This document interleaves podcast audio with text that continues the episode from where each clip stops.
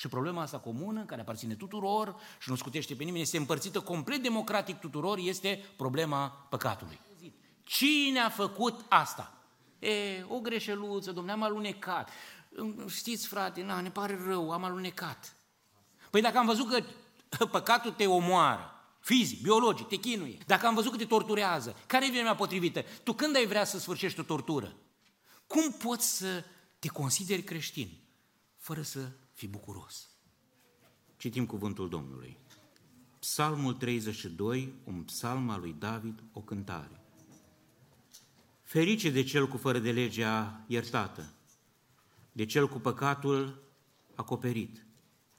Ferice de omul căruia nu-i ține în seamă Domnul nelegiuirea și în Duhul căruia nu este viclenie. Câtă vreme am tăcut, mi se topeau oasele de gemetele mele necurmate, căci zi și noapte mâna ta apăsa asupra mea, mi se usca vlaga cum se usucă pământul de seceta verii. Oprire. Atunci ți-am mărturisit păcatul meu și nu mi-am ascuns fără de legea. Am zis, îmi voi mărturisi Domnului fără de legile și tu ai iertat vina păcatului meu. Oprire. De aceea orice om evlavios să se roage ție la vreme potrivită și chiar de s-ar vărsa pe mari, pe el nu-l voi atinge deloc. Tu ești o crotirea mea, tu mă scoți din necaz, tu mă înconjori cu cântări de izbăvire. Oprire. Eu, zice Domnul, te voi învăța și îți voi arăta calea pe care trebuie să o urmezi. Te voi sfătui și voi avea privirea îndreptată asupra ta. Nu fiți ca un cal sau ca un catâr fără pricepere pe care sunești cu un frâu și o zăbală cu care îi legi ca să nu se apropie de tine. De multe durere are parte cel rău, dar cel ce se încrede în Domnul este înconjurat cu îndurarea Lui. Neprihăniților, bucurați-vă în Domnul și veseliți-vă.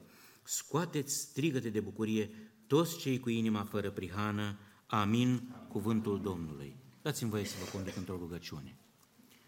Doamne, te rugăm să binecuvântezi acest cuvânt. Este atât de clar, n-are nevoie de explicații omenești prea multe și te rugăm, ajută-ne ca în explicațiile noastre, în meditațiile noastre, în cugetele inimilor noastre, să nu stricăm cuvântul Tău. Te rog să-i binecuvintezi și pe cel ce vorbește și pe cel ce ascultă deopotrivă. Ajută-ne cu toții să învățăm Doamne, unii dintre noi am auzit de atât de multe ori cuvântul, dar nu l-am ascultat cu fapta. Ajută-ne, te rugăm, să ascultăm în așa fel tot ceea ce ne înveți, ca nu cumva în ziua veșniciei acest cuvânt să fie luat drept martor împotriva noastră. Te rugăm să-i binecuvintezi pe cei care sunt de multă vreme pe care Domnului și te urmează, dar probabil, probabil au descurajat. Te rugăm să aduci încurajare. Pentru cel care trebuie mustrat, să aduci mustrare. Pentru cel care nu te cunoaște, să te descoperi în cunoaștere și pentru cel care nu înțelege cuvântul, te rugăm să dai Duhul Tău cel Sfânt, care poate deschide minți și care poate să despice inimi și poate semăna sămânța cuvântului acolo. Amin. Amin. Vă rog să luați loc.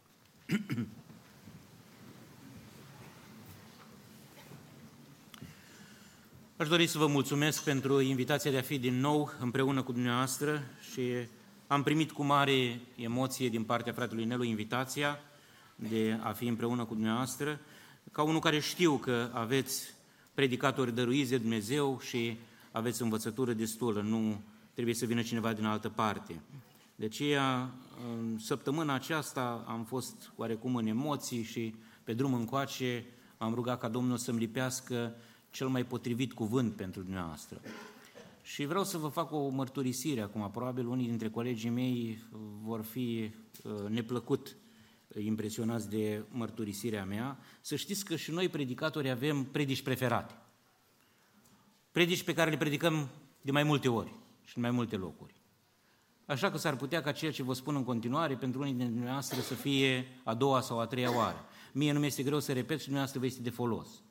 Dar uh, sunt cuvinte care ne rămân la inimă și Psalmul 32 este un psalm care uh, mi s-a lipit de inimă încă din tinerețe și încă din tinerețe am tot predicat din el, dar acum parcă îl privesc dintr-o altă perspectivă. Acum, după ce suntem la numărul 2, ca bunici, parcă avem uh, nu numai perspectiva milei și harului Dumnezeu, ci avem și retrospectiva.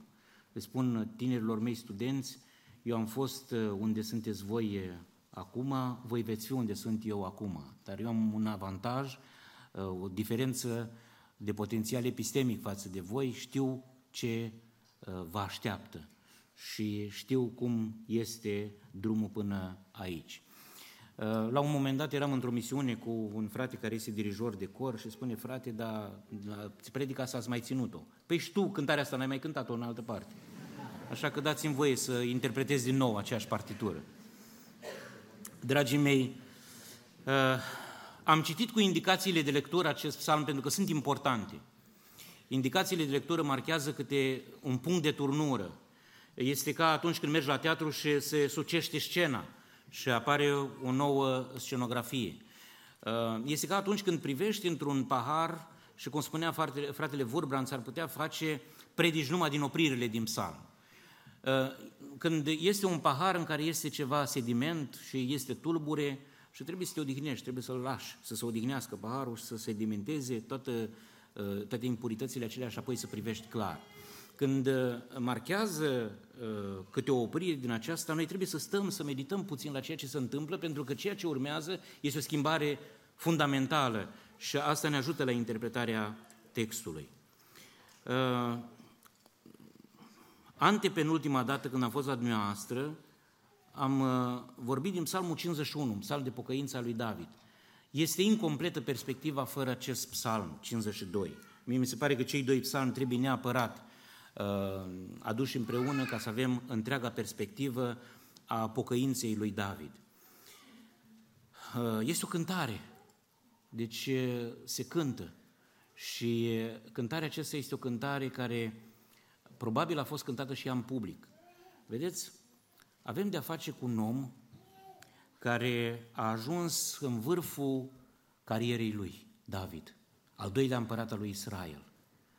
Bun strateg, talentat, a turnat Dumnezeu atâtea daruri în el. Uh, general, uh, conducător de oști, viteaz și în același timp foarte sensibil, poet. Și la un moment dat notează cronicarul, pe vremea când împărații mergeau la război. David a zis că în dreptul lui este destul, că el a ajuns la plafonul carierei și n-ar mai avea rost să facă ce fac toți împărații și așa cum arată job description împăraților, trebuie să meargă la război, să-și mențină granițele, să lărgească granițele și într-o după amiază spre seară, când plictisul este maxim, am început să se uite pe Facebook-ul din vremea lui, adică pe fereastră.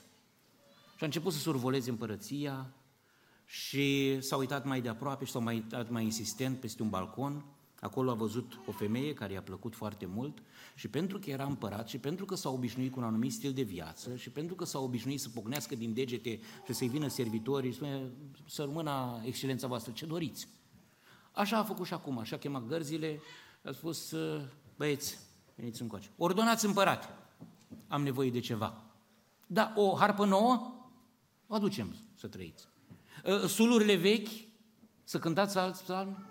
Uh, vă deranjăm cumva, au făcut băieții glume pe hol și s-a făcut zgomot, vă rugăm să ne scuzați, că dumneavoastră de obicei știm că la ora asta vă închinați, Domnului compuneți psalmi, aveți o relație specială dumneavoastră cu Dumnezeu, așa sunteți foarte aproape, așa că ne scuzați, vă rugăm în etaje. Nu, nu, nu, nu, nu, veniți mai încoace. Știți ce? Mergeți la casa lui Urie, o luați pe nevasta lui, o aduceți în mine în audiență dacă dumneavoastră spuneți de ce nu. Așa că au adus-o, știți cei care citiți Scripturile ce s-a întâmplat? Și apoi a trecut oarece timp în care David a încercat să-și acopere faptele. Mai întâi a trimis-o pe Baceba să spele. O baie n-a rezolvat problema. A rezultat un copil a încercat în mai multe, nu intru în detalii, acum sunt și copii de față, a încercat în mai multe feluri, l-a chemat pe Urie, a încercat să aranjeze el lucrurile, să aranjeze în așa fel încât lumea să creadă că nu-i aparține copilul, n-a reușit, în sfârșit, toată lumea în Ierusalim își dădea ghion, când trecea împăratul să trăiți excelența voastră, după ce trecea împăratul, ai auzit ce a făcut? Un nemernic, un ticălos, numai un nebun ca și mei, a îndrăznit să deschidă gura când împăratul și-a pierdut tronul și să-l blesteme fățiș pe împărat.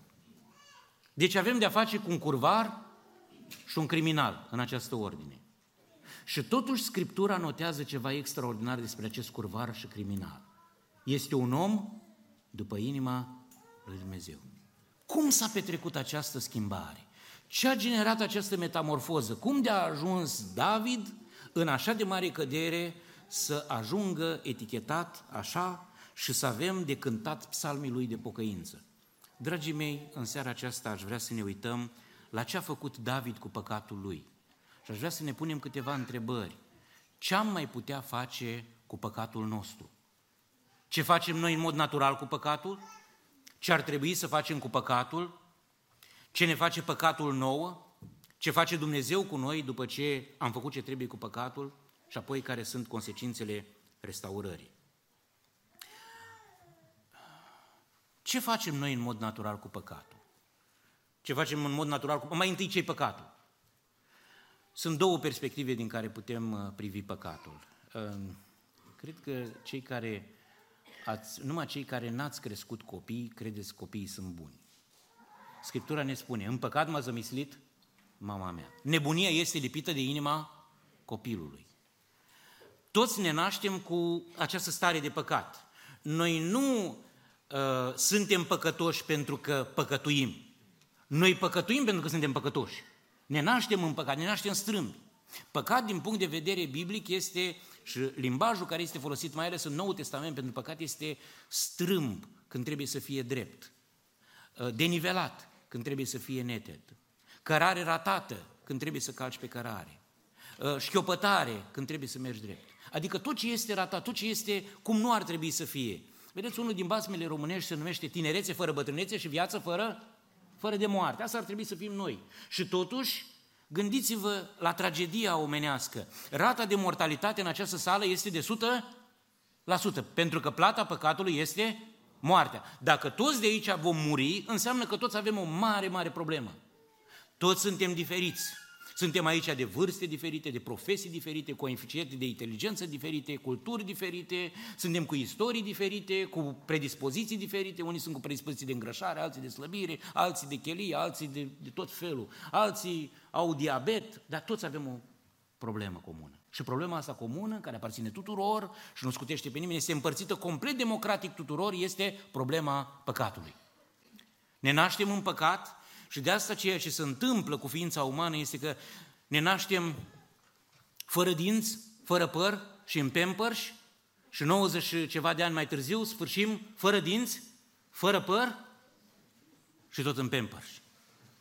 Ce tragic este ca numai trei ani de zile, numai trei ani de zile din viața unui copil este procesul acela minunat de neurogeneză, în care creierul copilului se dezvoltă exploziv. Un copil până la trei ani poate învăța opt cuvinte pe zi, și poate vorbi dacă până la trei ani ai învățat o, lim, o altă limbă străină. Dacă, de exemplu, vorbești română și celălalt părinte vorbește maghiară sau engleză, franceză, ă, dacă ai învățat asta înainte de trei ani, rămâi bilingv perfect, adică fără accent.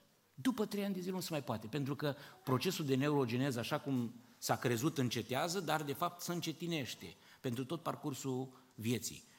Creierul nostru are capacitatea de neuroplastie, adică uh, facem conexiuni noi. Dar de fapt și în timp ce eu vorbesc și în timp ce dumneavoastră ascultați, noi murim. Și eu și dumneavoastră. Permanent până la moarte. Nu vi se pare nedrept? Nu vi se pare scandalos?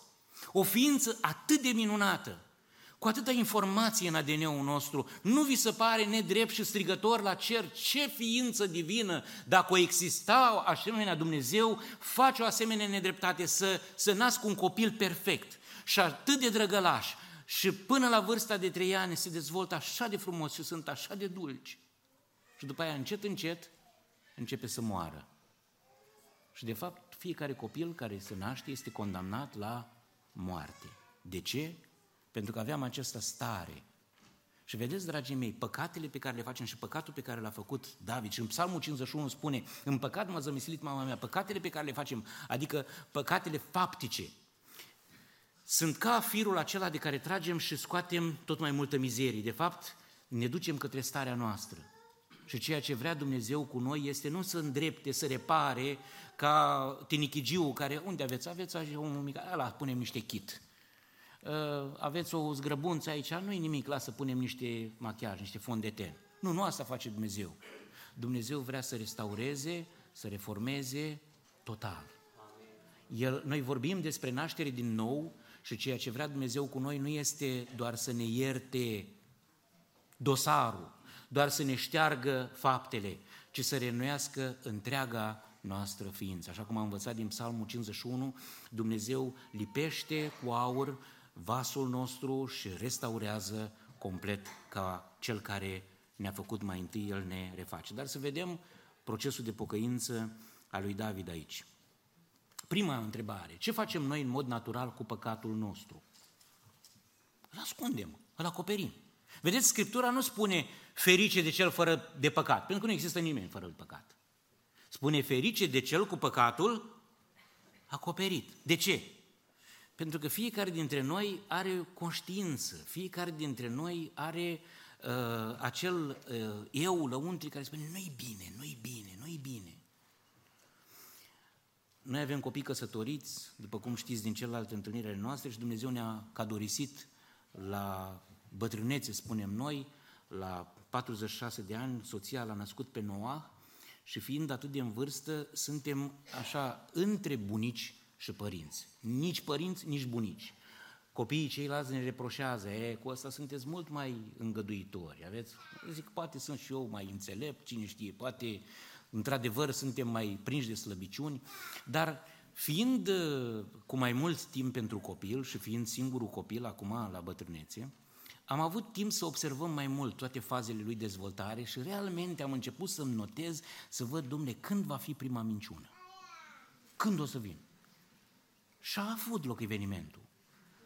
Era, cred că pe la, înainte de un an, copilul de-abia începuse să meargă, să clătina așa copiii care de-abia își capătă echilibru, uh, nu învățase încă să vorbească, ne spunea pe nume, uh, așa, în felul lui alintându-ne, și l-a scăpat soția mea fără pempărs prin casă. Și fiind așa liber, a făcut ceva pe covor. Și s-a dus Natalia la el și a întrebat, Noah, cine a făcut aici?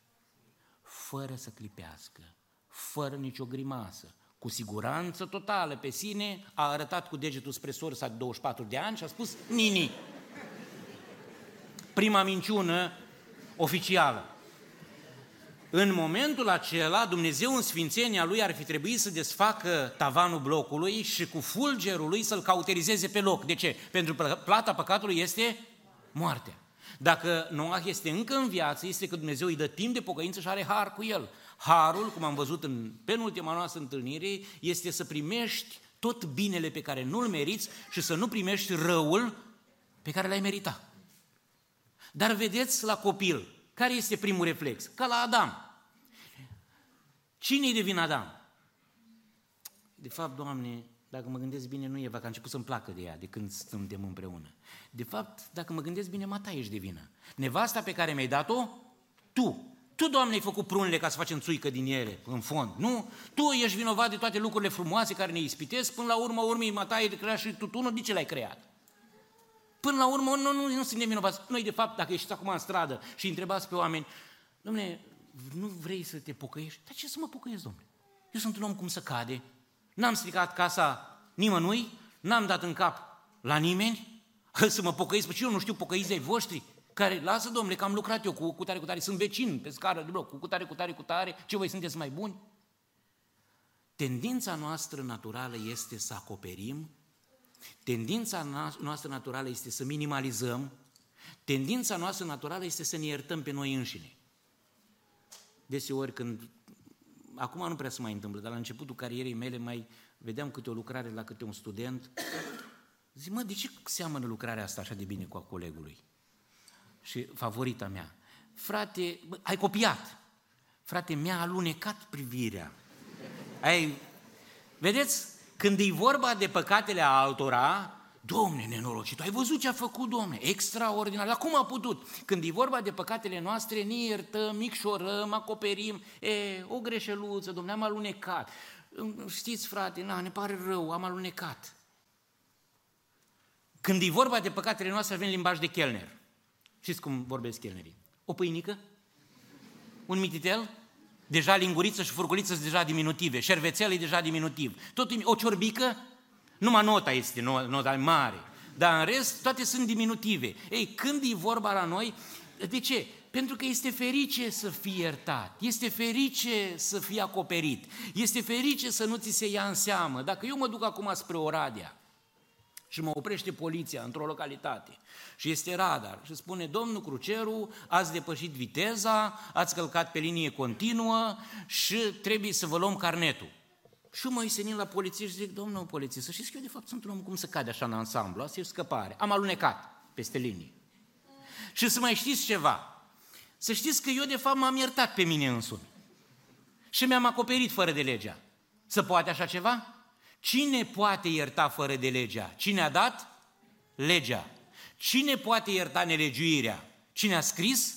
Legiuirea. Da? De aceea spune psalmistul, ferice de omul căruia, și găsește subiectul, ferice de omul căruia nu-i ține în seamă cine? Domnul. Tu nu te poți ierta singur, tu nu te poți acoperi singur, tu nu poți să dai și să faci clasificări de păcate și păcățele, frate, asta nu e un păcat, asta e un păcățel. Nu, ai copiat, se numește hoție, de ce ești hoț?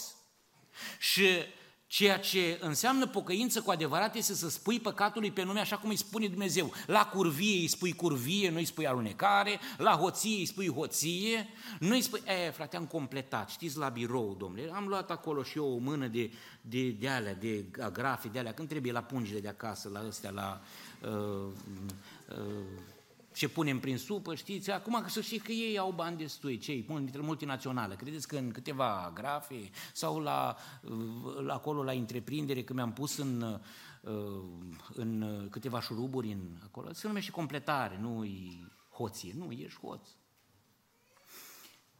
Care e viclenia? Viclenia este a lui Adam Viclenia a fost a lui David să încerce să dea vina pe ceilalți, viclenia a fost a lui Noach, viclenia a fost a mea întotdeauna când mi-am acoperit păcatele și am crezut că le pot acoperi. Mama a rămas văduvă la 27 de ani, eu aveam, când tatăl meu a fost ucis de forțele de securitate, aveam 5 ani și sora mea avea 3 ani. Și mama ne-a crescut foarte greu. Avea, era în trei schimburi, lucra asistentă medicală și lucra în trei schimburi și aveam gaz, dar mama se temea să ne lase să ne încălzim mâncarea. Când venea ea acasă, din schimbul întâi sau din schimbul doi, ne încălzea mâncarea. În rest, când prindea, și asta se prindea greu în vremea aia, când prindea pufuleți. Lua câte un sac de la mare de pufuleți și îndea pufuleți. Erau sărați, să-ți mai trecea foamea, așa că în, pe la vârsta de 5, 7 până pe la 8 ani, cred că am mâncat vagoane întregi de pufuleți.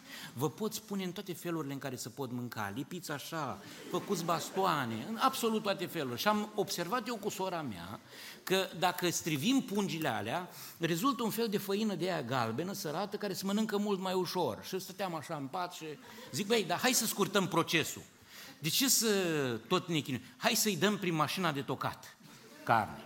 Pentru că oricum mașina de tocat carne trebuia scoasă o dată pe lună, pentru că era uh, la rație, știți că era rație de zahăr, rație de făină, de ulei și odată pe lună aveam și noi asta de carne. Și atunci am montat mașina, așa cum ne-am priceput, sora mea punea pufuleți, eu dădeam la manivelă, până când a început să cam înțepenească. Și atunci copii să nu faceți acasă, că vă spun imediat ce se întâmplă. Marea greșeală, am început să pun apă. Când am pus apă, s-a făcut sticlă. Și s-a blocat complet. Ce ne facem acum? Am desfăcut-o frumos, am dat toate vasele și cănile, așa, și am pus-o în spate, în spate, și am acoperit. Și în, după amiaza aceea, când a venit mama din schimbul 2, am fost și ei mai cuminți, totul era ordine, trece o zi, trece două și să vedeți ce înseamnă conștiința. Când veneam de la școală și mama era în schimbul 2, dădeam din nou toate alea să văd, domne, oare nu s-a reparat singură? Și că atunci când accidentezi mașina cumnatului, seara, și te duci a doua zi dimineață, domne, chiar așa de grav, parcă oare nu s-a îndreptat singur, oare din cauza căldurii, n-a venit plasticul ăla înapoi. Și vezi că e mai rău. După 5-6 zile am observat că prinde o poșghiță verzuie. Și după 10 zile a început să pută. A venit mama, mă, ce miroase aici, măi, copii, ce miroase. Ei, mamă, o fi vreun șoare, că o fi murit acolo în... Uh, Până într-o bună zi, când amândoi eram la lecții și am auzit, cine a făcut asta? Cum poți să te consideri creștin fără să fii bucuros? Ne-am prezentat amândoi la raport și ghiciți ce s-a întâmplat. Păi lui a venit ideea. Ea, sora mea, eu, ea a dat la manivelă și așa mai departe. De ce am așteptat? De ce am ascuns? De ce am dat vina unul pe celălalt?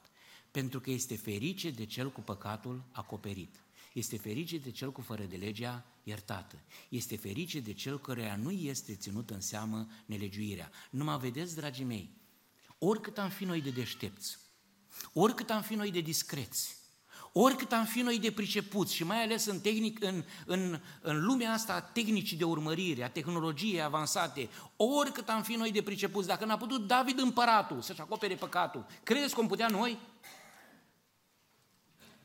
Crezi că poți să te ascunzi la nesfârșit? Chiar crezi că poți să împingi la nesfârșit în spate lucru care nu-ți dă pace în fiecare noapte și care îți generează insomnii?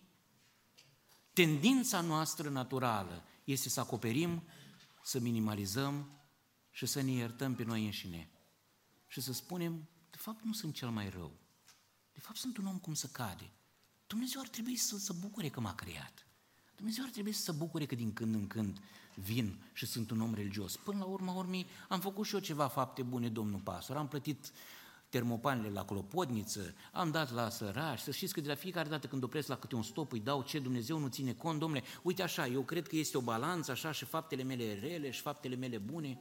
O, dragii mei, ce înșelăciune! Noi de fapt suntem într-o infracțiune ontologică, simplu fapt că existăm. Este de ajuns pentru Dumnezeu să ne spulbere în mânia Lui. Ce ne face păcatul nou? Câtă vreme am tăcut, mi se topeau oasele de gemetele mele necurmate, că zi și noapte mâna ta apăsa asupra mea, mi se, usu, mi se usca vlaga cum se usucă pământul de seceta verii. Păcatul te distruge nu numai emoțional, nu este vorba numai despre faptul că ți se pare cerul închis, ți se pare că uh, totul uh, din partea lui Dumnezeu îi tăcere, nu numai emoțional. Păcatul te distruge fizic, fiziologic. Încep să suferi. În urmă cu șase ani și jumătate am început să lucrez cu minunații mei colegi de la Hospice.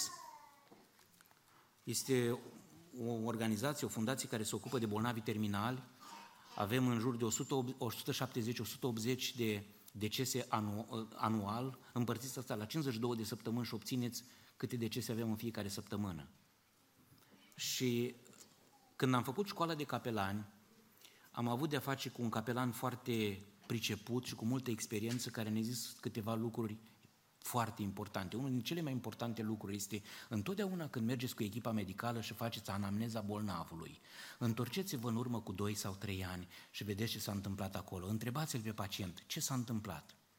Pentru că nu întotdeauna cauzele unui cancer, spre exemplu, sau unei leucemii sunt multiple, pot fi cauze genetice sau de altă natură.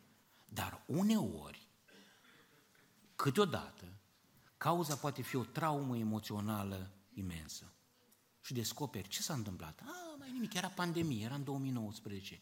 Și totuși, haideți să rememorăm ce s-a întâmplat. O, oh, da, fiul meu a divorțat.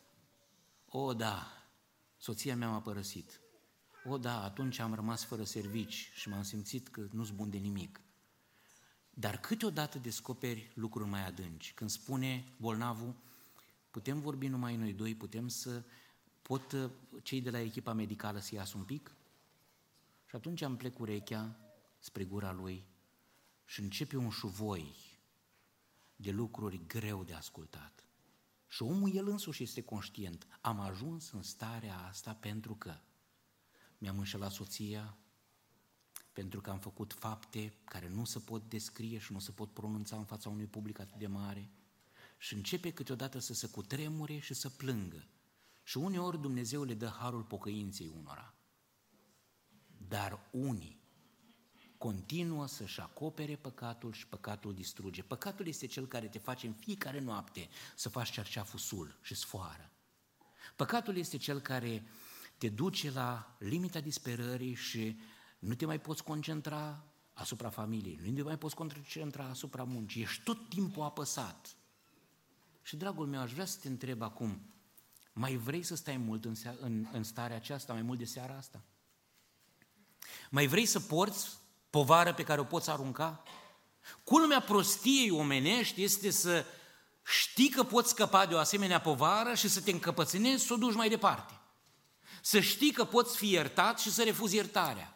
Să știi că poți fi eliberat și să refuzi eliberarea. Să știi că po- poți fi răscumpărat și să refuzi prețul de răscumpărare.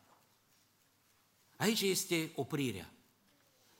Și după ce te lasă Scriptura să cugeți asupra acestor lucruri, psalmistul spune, atunci, atunci, când n-am mai putut răbda, atunci când mi-am adunat destul de multe nopți nedormite, atunci când am încercat să acopăr în toate felurile și n-am mai putut acoperi, atunci ți-am mărturisit păcatul meu și nu mi-am ascuns fără de legea. O, și cum o face David?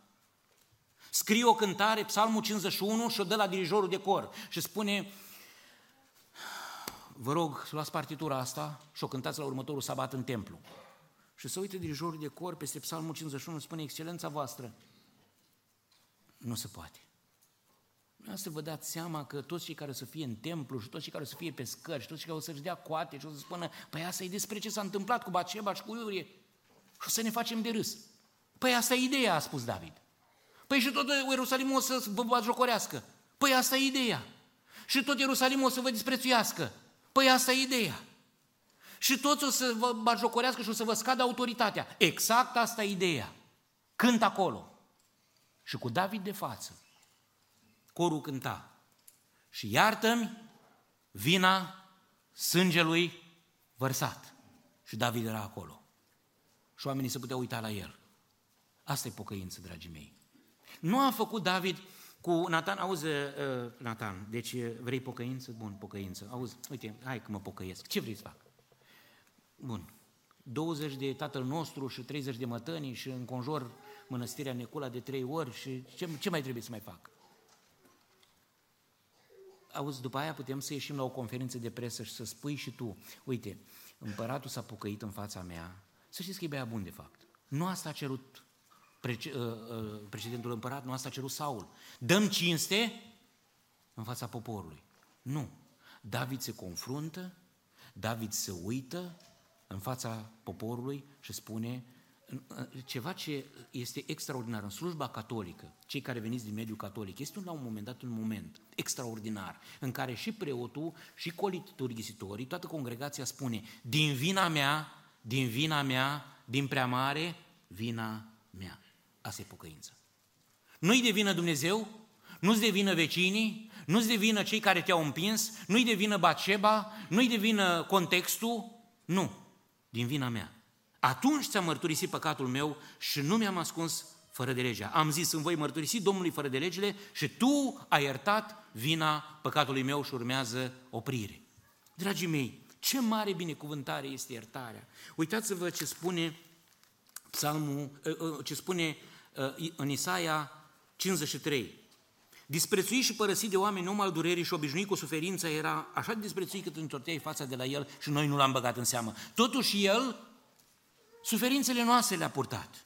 Durerile noastre le-a luat asupra Lui. Noi am crezut că este pedepsit, lovit de Dumnezeu și smerit, dar El era străpuns pentru păcatele noastre, zdrobit pentru fără de legile noastre. Pedeapsa care ne dă pacea a căzut peste El și prin rănile Lui suntem tămăduiți. De ce să porți și să nu mărturisești? De ce să duci mai departe de seara asta încă o noapte de insomnie? Încă o lună de chin?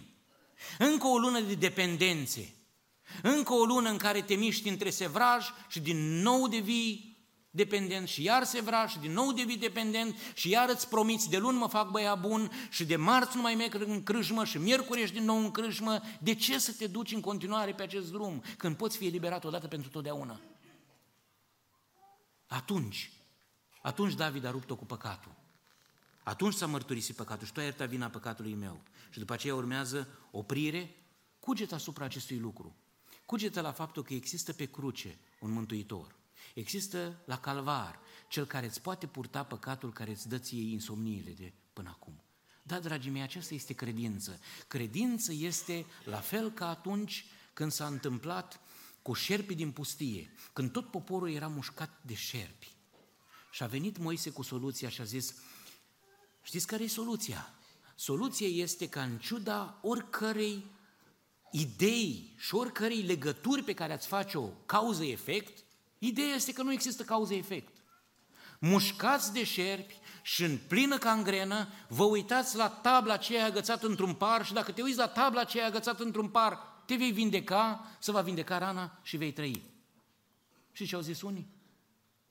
Aia, prostiile lui Moise. Domnule, sufăr, dar măcar o să mă duc să mor decent. Eu sunt un om școlit, eu sunt un om cu liceu și cu facultate. Să o creadă Moise, cred prostiile lui. Cum să crezi așa ceva? Este ca și cum aș veni eu, mi se defectează mașina și mă duc la nepotul meu, la David Făgădar, cu numărul de înmatriculare și spun, David, tu ești un mecanic bun, domnule. Ia concentrează-te asupra numărului ăsta de matriculare și vezi așa, concentrează-te bine. Uită-te tare la el și să repară mașina. Se poate așa ceva? Nu se poate. Păi dacă nu se poate, noi suntem oameni educați. Noi știm că totul funcționează cauză-efect, adică te-ai rănit, este o rană despicată, trebuie să coși, să pui alifie să nu se infecteze și te-ai vindecat. Cum adică să crezi că ești mușcat și o travă este în corpul tău, te uiți acolo și te-ai vindecat? Dragii mei, toate păcatele și problemele noastre, divorțul care, în care tocmai ești implicat acum, răzvrătirea copiilor pe care o suportăm pe pielea noastră, problemele tale adânci de sănătate mentală care te-au dus aproape de frângerea minții din cauza duplicității în care ai trăit până acum. Toate au legătură cu ceva ce s-a întâmplat acum 2000 de ani pe dealul, pe dealul Golgotei, cu acel evreu de 33 de ani care a fost ucis nevinovat și care a fost om Dumnezeu și Dumnezeu om și a murit pentru mine și pentru tine. Și tot ce ai de făcut este să-i mărturisești lui Dumnezeu starea ta. Dacă te-ai apucat să-ți faci inventarul păcatelor, sunt mai multe ca nisipul mării.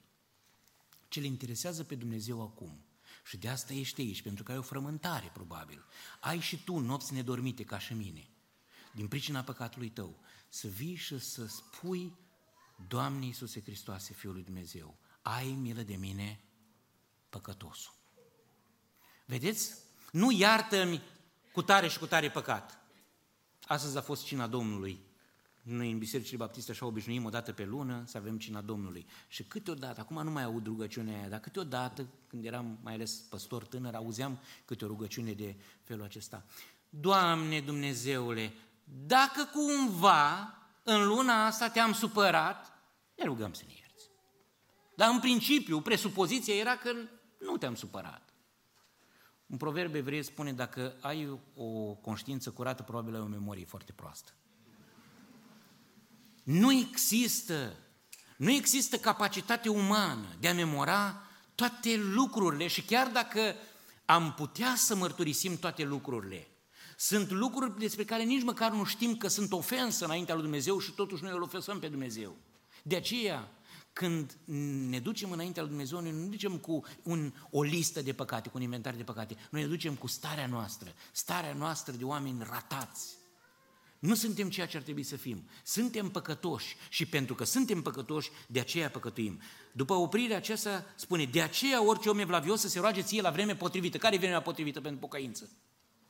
Păi dacă am văzut că păcatul te omoară, fizic, biologic, te chinuie, dacă am văzut că te torturează, care e vremea potrivită? Tu când ai vrea să sfârșești o tortură? Dacă te doare uh, măseaua tare și a ajuns la nerv, nu e așa că stai, stai, stai, înduri, dar zici, domnule, cred că mi-ar place ca încă vreo lună de zile să stau așa. Mai dăm cu apă, mai dăm cu uleiuri, mai dăm, aia cu uleiuri îmi place foarte mult, da? Dăm cu uleiuri, mai, cu, mai bem niște ganoderma, poate trece. Nu. Te duci, pui mâna pe telefon, vezi în Timișoara unde sunt urgențe, domnul doctor face ce o face, îl scoate, mă scoate în domne. Sunt gata să sufăr acum ca să rezolvăm problema. Nu așa ar trebui să fie și cu păcatul? Dar se pare că nu te doare destul. Se pare că unii, unii se complacă în această stare. De aceea orice om evlavios să se roage ție la vremea potrivită. Și ce se întâmplă acum este extraordinar. Și chiar de s-ar vărsa pe mari, pe el nu vor atinge deloc. Păi de ce? Iată ce s-a întâmplat. Păi n-am stabilit deja și n-am văzut că mâna ta apăsa asupra mea? În momentul când David a venit la Dumnezeu și a rezolvat problema, mâna asta care a apăsat s-a făcut căuș. Mâna care o zdrobea s-a făcut cârlig. Ci că tu mă scoți din necaz. Și tu mă înconjori cu cântări de izbăvire. Mie asta mi se pare extraordinar. Nu, nu vi se pare... Uitați-vă ce spune Isaia în capitolul 59. Nu, mâna Domnului nu este prea scurtă ca să mântuiască, nici urechea lui prea tare ca să audă, ci nelegiuirile voastre pun un zid de despărțire între voi și Dumnezeul vostru și păcatele voastre vă ascund fața lui și îl împiedică să vă asculte. Mâna lui nu e prea scurtă. Mâna lui se poate transforma din mână care apasă în mână care ridică, din mână care zdrobește, în mână care te înconjoară cu cântări de izbăvire. Tu mă înconjori cu cântări de izbăvire și aici din nou este o oprire. Dragul meu, te întreb în seara asta, cum ai vrea să fie mâna lui Dumnezeu pentru tine? O mână care te apasă prin conștiință? O mână care te zdrobește și te frământă în continuare? Sau o mână care te ridică, te pune pe roata olarului și începe să te modeleze într-un vas frumos? O, da, pocăința nu este ușoară. Pentru cei care aveți drum în Bucovina, vă sugerez să treceți pe la margine. La margine este un atelier de uh, olărit și se poate vedea. Intrați acolo și se poate vedea. Înainte aveau și un program pentru copii. Puteți să duci copii și pentru 10-20 de lei le dădea voie să joace și ei cu lut.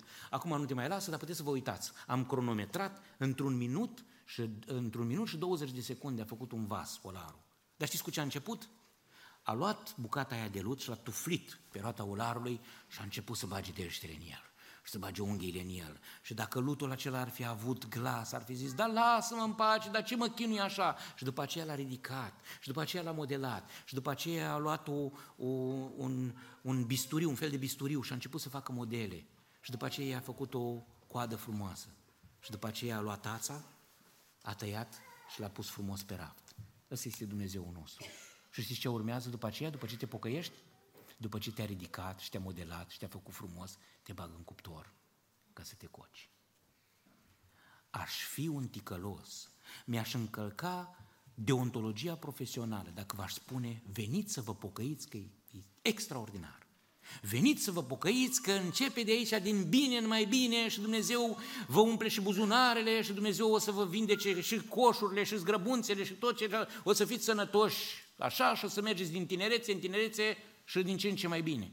Asta este Evanghelia prosperității, noi nu predicăm de la învoalele noastre așa ceva. Nu, pocăința este ea. Cine vrea să vină după mine să-și ia și crucea era un instrument de tortură. Nu era o cruciuliță pe care o puneai ca pandant la gât, ci era un instrument de tortură. De aceea pocăința costă. Dar ești alături de Dumnezeu. Dumnezeu vine și cu mâna lui îl ridică pe David și după aceea, după ultima oprire, este ceva și mai frumos. Mie asta mi se pare cea mai frumoasă parte a psalmului. După ce David vorbește, ar fi foarte fain, știți cum, mi-am adus aminte astăzi de o vorbă, ce bine ar fi să fie bine și nu fie rău. A spus o, o celebritate în viață. Ferice de cel cu fără de legea iertată. Și așa începe așa, cu afirmații de astea, cu sofisme. Ferice de cel cu fără de legea, ce bine ar fi să fie așa. Ferice de cel cu fără, ce bine ar fi să fie așa. Ferice de și după ce se apropie, zice, eu am păcătuit. Și după ce zice, eu am mărturisit. Și după ce zice, bine ar fi ca omul evlavio să roage la ție la vreme potrivită, se întâmplă ceva. Și cortina se trage și auzim, eu. Și începe să vorbească Dumnezeu. Păi ăsta e cel mai extraordinar lucru. Când începe să-i vorbească din nou Dumnezeu lui David. Ce frumos! când începe să se restaureze relația și cerul care era de aramă se desface și Dumnezeu vine la întâlnire și nu vine oricum. Aici sunt cei patru pași pe care orice pedagog ar trebui să-i învețe, pentru că El este Tatăl nostru cel din ceruri și zice, eu te voi învăța. Și spune, David, ai, ai ratat rău, ai făcut-o, ai făcut-o vorba voastră a ciobanilor de oaie, dar haide să te învăț eu. Zice, eu te voi, eu te voi învăța. Și începe să-l învețe teoretic și începe să-l învețe. Și el mă călăuzește pe cărări drepte din pricina numelui său. Dar nu, după aia vine de la catedră și zice, îți voi arăta calea pe care trebuie să o urmezi. Vedeți, Dumnezeu este un pedagog de săvârșit. După ce se restaurează relația cu El, vine și zice, hai să te învăț și ți este cel mai mare învățător și profesor și după aceea coboare lângă tine și îți arată cum să faci. Când a fost uh, o anumită doamnă ministra învățământului, una dintre, unul dintre regretele pe care le-am avut este că s-au desfințat școlile profesionale. Era un, un lucru minunat. În școala profesională, maestru îți arăta și țin minte tot timpul mi-a cerut, crucerule, domnul Paraschiv, crucerule, ia dă de alta, domn. Și eu am venit cu ascuțișul spre el. Ea întinde palma. Poc, poc, poc, trei dăți la palmă. Niciodată să nu mai dai de alta cu ascuțișul, de alta să dă întotdeauna cu ascuțișul spre tine și cu mânerul spre cel care îi dai. Credeți că am mai uitat? Ce? Mi-a arătat. Știți cum e aia? Ți arăt eu ție. Da? Dar nu numai, Dumnezeu ne arată cu dragoste. Păi dacă tații și-ar lua în serios rolul, dacă noi ne-am luat în serios rolul, că să le arătăm copiilor cum să pune o priză, ar ști sărmanii să pună o priză și n-ar scuipa o peretele după 10 minute să se agățe în, în, să stea așa suspendată în fire. Pentru că îi arăți și asta face Dumnezeu. Hai să-ți arăt și după aceea vine și te ia pe după umăr ca un prieten și că eu, eu, zice Domnul, te voi învăța, îți voi arăta pe care trebuie să urmezi, te voi sfătui. Sunt câteva săptămâni de când am recitat de Crăciun, minunat sfetnic, minunat sfătuitor. Credeți că este un alt sfătuitor mai grozav decât cel care te-a creat? Decât cel care ți-a rodit ADN-ul? Credeți că este mai minunat sfătuitor decât cel care ți-a numărat astăzi în pieptăn, ți-au rămas probabil câteva fire de păr? Nu le-ai numărat, dar este cineva care le-a numărat, este El. Credeți că este mai minunat sfătuitor pentru viață, cum să o trăiești, decât cel care, despre care spune Psalmul 139, mai plămădit într-un chip atât de minunat, încă din pântecele Maicii. Toate zilele mele au fost scrise în cartea ta mai înainte să fi fost vreuna dintre ele. Dragii mei, ce oportunitate avem noi. În zilele acestea am scris un text despre cea mai ratată ocazie a evanghelicilor. Noi evanghelicii, noi credem că noi nu avem nevoie să mergem la popa să mijlocească pentru noi. Noi nu avem nevoie să-i spunem lui și el să-i spună lui Dumnezeu. Noi nu avem nevoie să aducem la biserică, să plătim câte o chitanță și să pună el cererile pentru noi. Noi nu avem nevoie să punem acatiste. Noi credem că noi putem să vorbim direct cu Dumnezeu. Așa că în fiecare dimineață ne sculăm la 5 jumate, 6 și imaginați-vă că Domnul Iisus Hristos stă în sufragerie și ne așteaptă cu Biblia deschisă, pe masă. Orice evanghelic ar trebui să aibă Biblia deschisă pe masă în sufragerie. Și Domnul Iisus e acolo. Deci, crucerule, ce faci? Marius, pleci?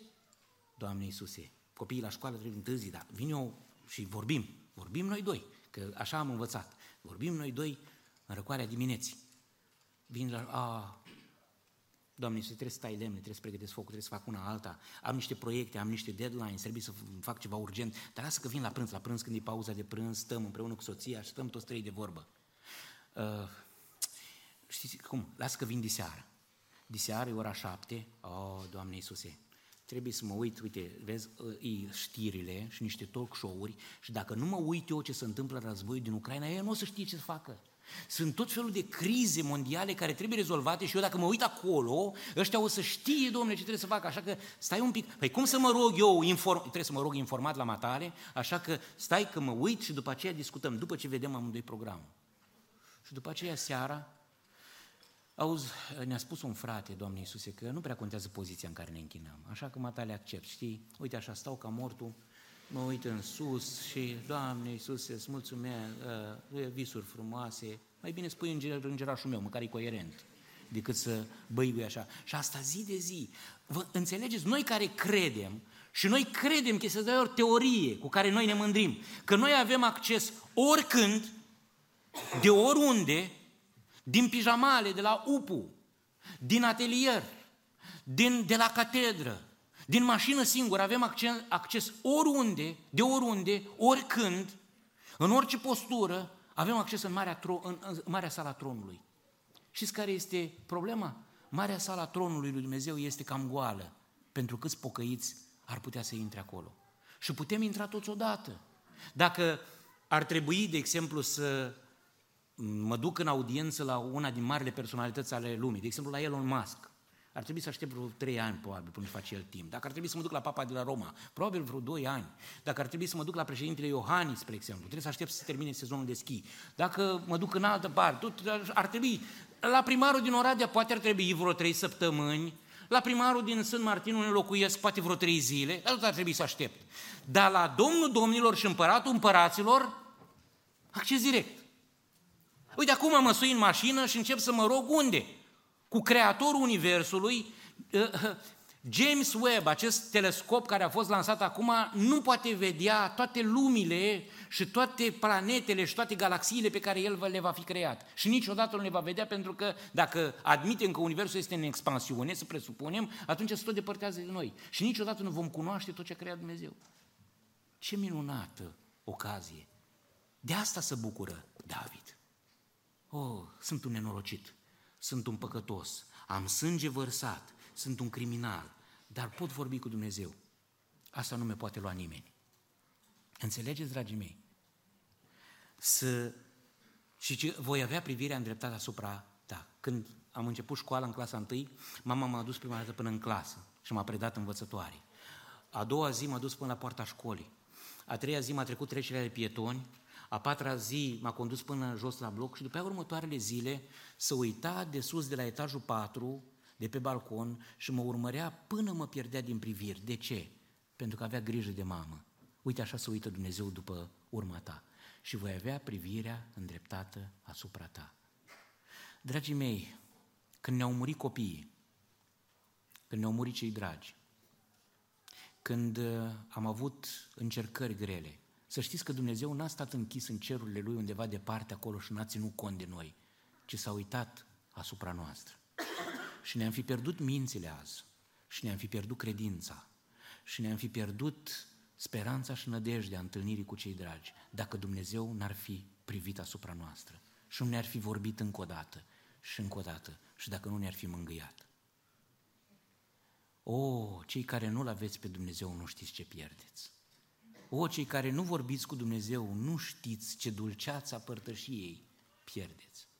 Și pocăiții care sunt pocăiți doar de duminica și care zic, Doamne, Tu rămâi acolo, Domnule, arestat la biserica aceea, lasă că vine o duminică la matale, dacă vine vreun predicator de ăsta și dă pe noi, domnule, dă pe noi să ne și ne face niște nenorociți și niște păcătoși, ne place, că după aia de luni o luăm din nou și trăim ca păgânii de luni, marți, miercuri, joi, vineri, până sâmbătă și duminică venim din nou la biciuit și după aia dar știi ce? Ne place că ne întâlnim cu matale acolo. Nu ne deranja, domnule, nu veni. Ce, chiar vrei să ai privirea dreptată asupra matrapazlâcurilor noastre, aranjamentelor noastre, șmecheriilor noastre și vieților noastre? Chiar vrei să fii implicat în toate?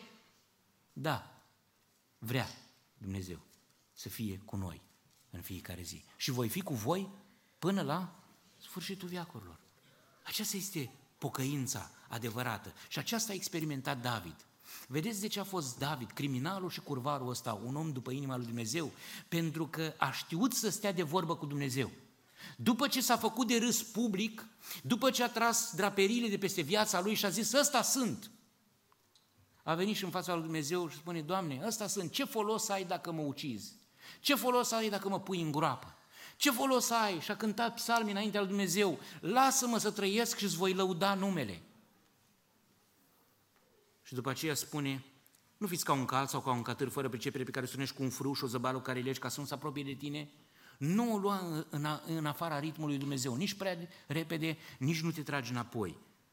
Și comentează, finalmente, de multe dureri are parte cel rău, dar cel ce se încrede în Domnul este înconjurat cu îndurarea Lui. Neprihăniților, pardon, excelența voastră, păi am stabilit deja că sunteți un ticălos. Neprihăniților, Știți ce face Dumnezeu, Tatăl, acum?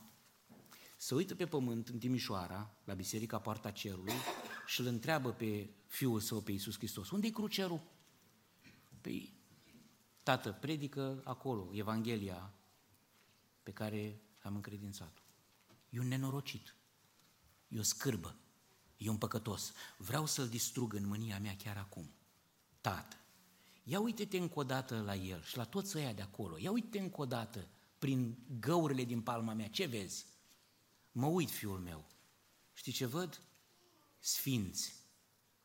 Sfinții lui Dumnezeu care sunteți în Efes. Sfinții lui Dumnezeu care sunt în Corint. Și după aceea îi corectează Apostolul Pavel. Și prin Domnul Iisus Hristos spune același apostol, viața noastră este ascunsă cu Hristos în Dumnezeu. Domnul Iisus Hristos ne cocoloșește în brațele Lui, ne ia în brațele Lui și spune, Doamne, acum dă. Și Domnul a dat în el, ca să nu mai dea în noi. Și Domnul a răstignit pe el, ca să nu ne răstignească pe noi. Și Domnul s-a revărsat și în mânia Lui s-a revărsat pe El. De aceea noi putem să strigăm împreună cu David, neprihăniților, bucurați-vă în Domnul și veseliți-vă. O, nu este altă pierdere mare a evanghelicilor, este lipsa bucuriei. Dragii mei, este nepermis, indiferent prin ce vei fi trecut în viață.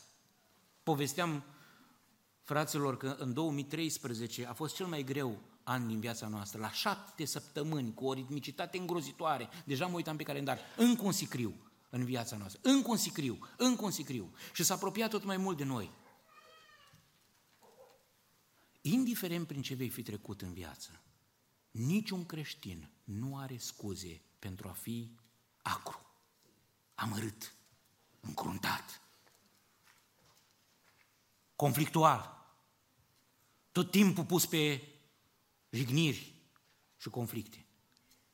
Pentru că roada Duhului Sfânt este, spuneți dumneavoastră, dragostea și după aceea ce urmează?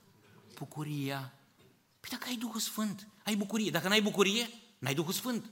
Dacă nu ai Duhul Sfânt, nu ești mântuit. Cum poți să te consideri creștin fără să fii bucuros? Neprihăniților, bucurați-vă în Domnul. O, cât a pierdut David. Când a venit Nathan la el, i-a spus, ă, Excelența voastră, vă spun o poveste. Om bogat, om sărac. Era un om bogat care avea turme. Și era un om sărac care locuia lângă el și avea o singură mielușea. Și la un bogat au venit niște oaspeți. Și omul bogat a venit la omul sărac și a luat mielușeaua și a făcut o friptură și și-a hrănit oaspeții.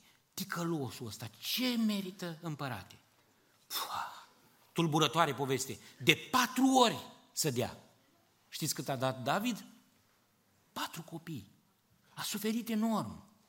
Și-a văzut fica violată, bagiocorită, și-a văzut un, un băiat, cel mai frumos băiat pe care l-a avut, spânzurat cu părul în, într-un copac. Și cel care l-a învățat scrimă și cel care l-a învățat să tragă cu arcul, n-a tras de la distanță.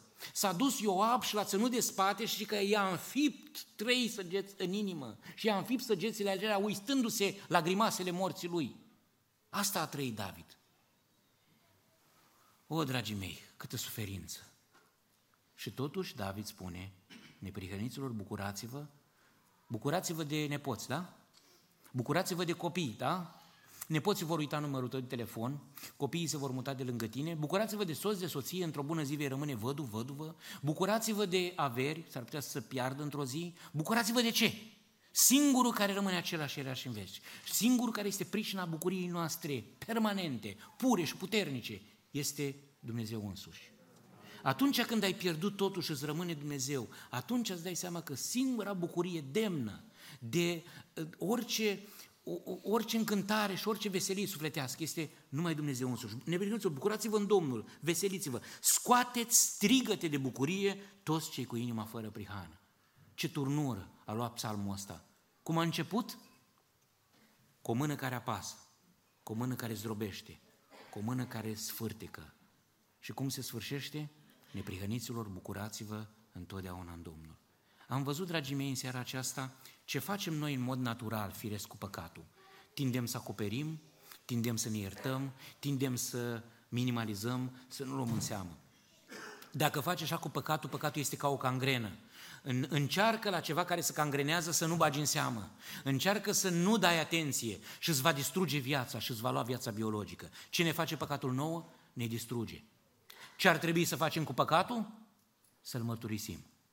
Ce se întâmplă după ce îl mărturisim? Mâna care apasă devine mâna care ridică. Și ce se întâmplă în relația noastră cu Dumnezeu după ce mărturisim păcatul și mâna lui Dumnezeu a spart zidul de despărțire și ne-a apucat de mână și ne ia în brațe. Dumnezeu începe să ne vorbească din nou. Dumnezeu stă de vorbă cu noi pentru că ne-a schimbat starea. Cele vechi s-au dus, iată că toate lucrurile s-au făcut noi. În urmă cu 37 de ani, eram într-o duminică după amiază ca asta. Niciodată nu m-am, nu m-am îndoit că Dumnezeu există. Niciodată. Dar eram certat cu Dumnezeu. Dacă ar fi căpătat Dumnezeu trup și ar fi avut gulere, l-aș fi luat de guler să-l întreb de ce a fost nedrept, de ce atâta suferință, de ce maica mea să chinuie la 27 de ani, de ce tatăl meu a fost ucis și aveam o grămadă de întrebări. Aș fi vrut să mă lupt cu Dumnezeu, ca Iacov Israel. Și în după amiaza aceea, de seară, aveam gânduri negre și i-am zis lui Dumnezeu, auzi, îți mai dau șansă să-mi vorbești o singură dată. Dacă ai nevoie de mine, mă păstrez, dacă nu, mă duc. Și am luat Biblia și am deschis-o, cum n-am mai făcut nici până atunci, nici de atunci încolo. Am deschis-o pe undeva pe la mijlocul Bibliei și am citit următoarele cuvinte. Învățăturile tale sunt drepte pe vecie, dăm pricepere ca să trăiesc. Te chem din toată inima mea, ascultă-mă, Doamne, ca să păzesc rânduirile tale. Te chem, mântuiește-mă, ca să păzesc învățăturile tale. În momentul ăla a început să se moaie gheața din sufletul meu. Am citit psalmul până la capăt, am citit din nou și din nou și știți că psalmul 119 este cel mai lung capitol din Scriptură. Și în trei săptămâni am citit Biblia de la un cap la altul. Știți care a fost primul lucru care s-a întâmplat în viața mea? La vârsta de 5 ani v-a spus că tatăl meu a fost ucis. La vârsta de 10 ani s-a întâmplat ceva oribil. Când aveam 10 ani și eram la biserică, a venit, hai să spunem, un frate. Era membru în biserică, nu-i pot spune frate după ce a făcut. M-a luat așa pe după umeri, copil fiind, și a zis, măi copile, știi, îl vezi pe ăla în haină de piele de acolo care stă la ușă? Ăla este unul dintre cei care au participat la uciderea tatălui tău. Din momentul acela, de la vârsta de 10 ani, pentru mine s-a încheiat copilăria. De ce? Pentru că un copil care urăște nu mai este copil. Copiii nu urăsc. Copiii sunt răi, dar nu urăsc. Ca să se bat în curtea blocului și mâine sunt cei mai buni prieteni. Dar eu am început să urăsc. Și ura este ca o cangrenă care îți mănâncă sufletul încet, încet. Și am început să urăsc în așa fel încât am ajuns patologic să urăsc. În clasa a șasea, a șaptea, era să ajung în școala de corecție și dacă nu era Dumnezeu să-i dă sănătate, doamna Silvia Durnea, care a chemat-o pe mama la școală și a zis, păcat de băiatul ăsta că învață bine, salvați-l cumva, faceți cumva să nu ajungă în școala de corecție, că ajungă în școala de corecție și după aia ajunge în pușcărie. Și într-adevăr, toată gașca mea de atunci, majoritatea au ajuns în școala de corecție, unii nici nu mai sunt în viața astăzi, că au ajuns în pușcărie și de acolo au murit. Și în după amiaza aceea de um, duminică, Primul lucru pe care mi l-a luat Dumnezeu de pe suflet a fost amărăciunea, ura, dorința de răzbunare. Următoarea duminică m-am dus la biserică și l-am văzut din nou pe acel om.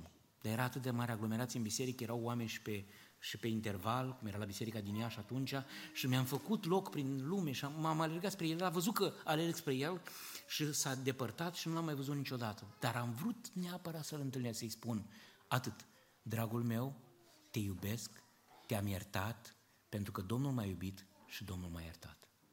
Pentru că sunt un om nou. Dragii mei, cel mai mare cadou pe care ți-l poate da Dumnezeu după mântuire este bucuria mântuirii.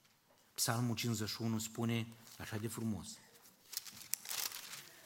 Nu mă lepăda de la fața ta și nu lua de la mine Duhul tău cel sfânt. Dă-mi iarăși bucuria mântuirii tale și sprijinim și mă cu un duc de bunăvoință. Atunci voi învăța căile tale pe cei ce le calcă și păcătoșii se vor întoarce la tine. Dragii mei, păcatul distruge. Păcatul este devastator. Dacă este un astfel de păcat în viața ta și îl ții cocoloșit, ascuns și cangrenează viața ta, chiar dacă ești botezat, nu contează că ești botezat, nu contează că ai o zi în care te-ai întors la Domnul și te-ai botezat și toți ceilalți cred că ești un membru de încredere și sănătos în biserică. Dacă ai o asemenea viață duplicitară, astă seară este momentul în care poți aduce viața ta duplicitară cu adevărul lui Dumnezeu și să lași lumina lui Dumnezeu să strălucească peste întunericul vieții tale. Și doar atât trebuie să faci, să vii la crucea Domnului Isus și spui, Doamne, sunt un păcătos, iartă-mă. Nu mai purta păcatul care te chinuie în continuare. Dacă nu te-ai întâlnit până acum cu Domnul Isus Hristos, trebuie să vii înaintea Lui și să renunți la orgoliu tău și la pretențiile tale de om de persoană cum se cade, de femeie respectabilă, de om respectabil și să, de bărbat respectabil și să spui, Doamne, sunt un nenorocit fără Tine, ai milă de mine, păcătosul. Aceasta este eticheta corectă. Timp de 20 de ani am dat cina, am luat cina și pentru că astăzi a fost ziua cinei, împreună cu fratele păstor care ne-a dat cina, m-am cercetat așa cum spune Scriptura, fiecare să se cerceteze pe sine însuși. Și m-am cercetat. Și ce crezi că ai la cercetare? Vrednic sau nevrednic? Nevrednic. Și după ce am pus eticheta nevrednic, a venit Duhul Sfânt al lui Dumnezeu, a smuls-o și a zis, prin sângele Domnului Iisus Hristos ești neprihănit, vrednic, veniți, binecuvântați Tatălui. Și atunci am venit înaintea Domnului și am mulțumit iarăși pentru bucuria mântuirii. Neprihăniților, bucurați-vă în Domnul. Iar cei care nu aveți bucuria mântuirii, mă rog ca Dumnezeu să vă dea în seara aceasta și nu mai târziu bucuria mântuirii. Dacă nu te-ai hotărât în seara aceasta să-L urmezi pe Domnul, dacă nu te-ai hotărât în seara aceasta să o rup cu păcatul, găsește undeva în seara asta o camera aia neîncălzită sau ieși în curte, ieși în frigul ăsta de afară și minteți să vă limpezi. Și vin înaintea lui Dumnezeu și pornind de la aceste cuvinte, ce îmi face păcatul mie și ce ar trebui să fac cu păcatul? Acum știi ce trebuie să faci cu păcatul. Mărturisește-l și Domnul va veni cu mâna lui care te apasă. Mâna lui se va face cârlig, mâna lui se va face căuș și mâna lui te va ridica și te va izbeni. Mâna lui nu este prea scurtă ca să te ajungă și pe tine. Vei încerca să fugi de el? Psalmul 139 spune, și de-aș fugi la marginea mării și de m-aș duce în locuința morților. Mâna lui te ajunge și acolo. Nu poți fugi de mâna lui Dumnezeu. Nu este mai bine să te întorci cu fața spre El, să te confrunți astăzi cu El? Dumnezeu să-ți dea această înțelepciune și lumină, să accepti chemarea Lui în seara aceasta. Amin.